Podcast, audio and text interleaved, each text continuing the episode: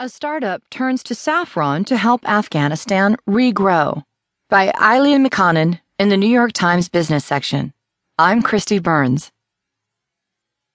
Bomb blasted roads, frequent blackouts, shortages of basic equipment, and an untested consumer market are hardly conditions that make for natural entrepreneurial opportunities. But three Army veterans and one civilian who all served in Afghanistan have taken on those challenges in their new venture.